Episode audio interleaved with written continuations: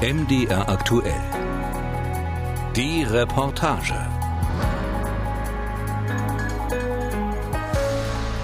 Each behind Berliner, because you are the front line against totalitarianism.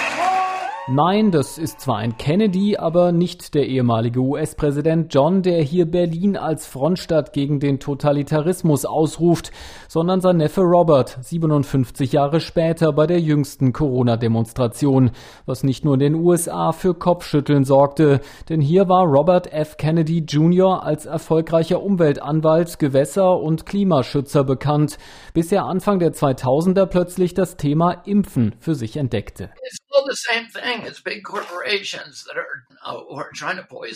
Das ist alles das Gleiche. Große Unternehmen, die versuchen, Menschen zu vergiften, impfen oder Umwelt verschmutzen. Sie lügen, untergraben die Demokratie, kaufen die Kontrollbehörden und korrumpieren Politiker und Medien.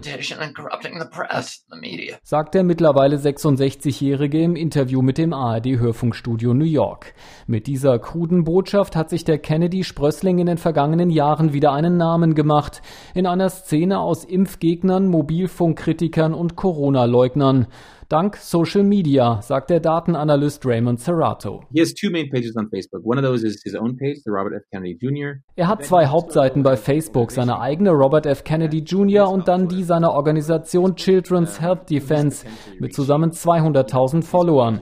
Auf Instagram sind es nochmal mehrere hunderttausend. Zusammen erreicht er mehr als eine halbe Million Leute. Und dabei ist noch nicht berücksichtigt, dass er von anderen wichtigen Influencern gerepostet wird very um, prominent influencers in this space. Einen Superspreader, einen Superverbreiter von Desinformation nennt Serato ihn deshalb. Er hat für das unabhängige Journalismusportal Tortoise Media Kennedys Posts analysiert. Auch für Joseph Jusinski von der University of Miami, der im Bereich Verschwörungstheorien forscht, ist Kennedy kein Unbekannter. No Egal mit welchen Belegen man ihn über die Sicherheit von Impfstoffen konfrontiert, für ihn sind sie immer gekauft. Er vertritt diese Anti-Impf-Haltung schon eine Weile und jetzt mit Corona hat er das noch ausgeweitet und unterstellt, dass es da eine Geheimoperation hinter der Suche nach einem Corona-Impfstoff gibt.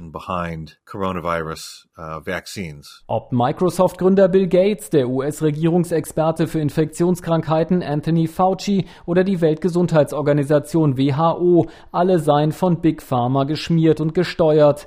Aber auch Masken seien wirkungslos und die Quarantäne habe einen ganz anderen Zweck, als die Verbreitung von Viren zu stoppen.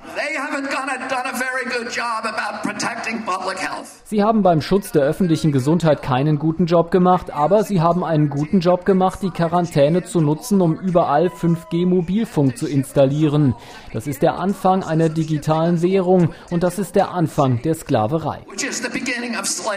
Auch das kam gut an bei der Corona-Demo in Berlin, zu der nach offiziellen Angaben und Schätzungen von Medien rund 40.000 Menschen gekommen waren. Für Kennedy auch das eine dreiste Lüge. Das sah aus wie Woodstock hoch 10. Das waren zwischen 1,5 und 3 Millionen Leute. Die wahrscheinlich größte Demonstration in der deutschen Geschichte. Zahlen, die nicht mal die Veranstalter verbreitet haben. Und zu den Szenen der rechten Demonstranten, die zeitweise die Reichstagstreppe besetzt hatten, greift Kennedy dann ganz tief in die deutsche Geschichtskiste. Es ist klar, dass die Polizei mit den rechten Gruppen kooperiert und das Ganze für die Presse inszeniert hat.